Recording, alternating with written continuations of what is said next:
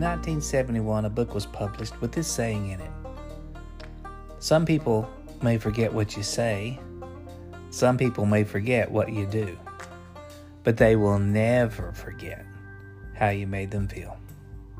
Hey, this is Joe Barrett with Five Minutes of Grace.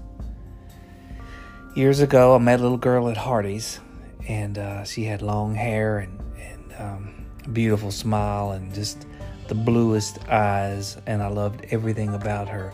But what I would come to love most about the woman that was would become the love of my life was how she made me feel when I was with her. It's it's who I was when I was with her that changed everything. The sky became bluer. The world was a better place. And everything we did was just better because of her being with me.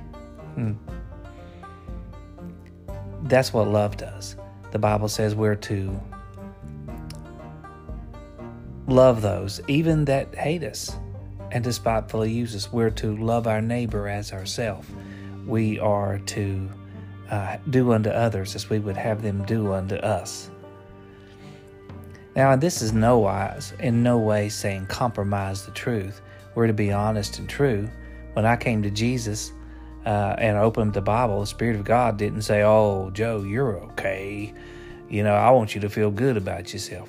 No, that was not. That's not God's approach. God said, Joe Barry, you're a sinner and you're lost and you're on your way to hell. And I agreed with God. And I repented. And here's what God did He loved me and made provision for me. And you know how that made me feel? made me feel like life mattered. Made me feel like there was hope because I was loved in spite of the mess that I was.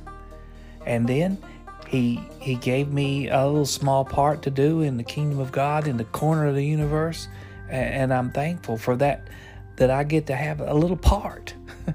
and how does it make me feel? Well, it makes me feel like life matters. And so here's the question for me: How do I make people feel? Am I am I am, do I have a religious condemnation? Do I go around acting like I'm better than others? that somehow superior in, in some way? Am I selfish, concerned about the things that I that only I want to talk about, or am I a listener and concerned about the things that they want to talk about? Am I do I want to just do the things that I care about? Or do, do the things that other people care about enter into that equation? Uh, The love of Christ changes everything, doesn't it? The Spirit of God, the fruit of the Spirit. And so it doesn't mean that we tell people that, oh, you know what? Doesn't matter. You just, you know, that it doesn't mean that we ignore our spiritual principles or the, or our convictions. It just means that even if a person is, guess what, the worst sinner ever, that we're called to love them because Jesus did and died for them. And that love that honesty and that kind of love, uh, that approach makes people feel like they matter. And that's an important thing to remember as you go through this day. Everybody that you come in contact with is an opportunity for you to make a difference. People may forget today what you say. Most likely they'll forget what you do. But I agree they'll never forget how you made them feel.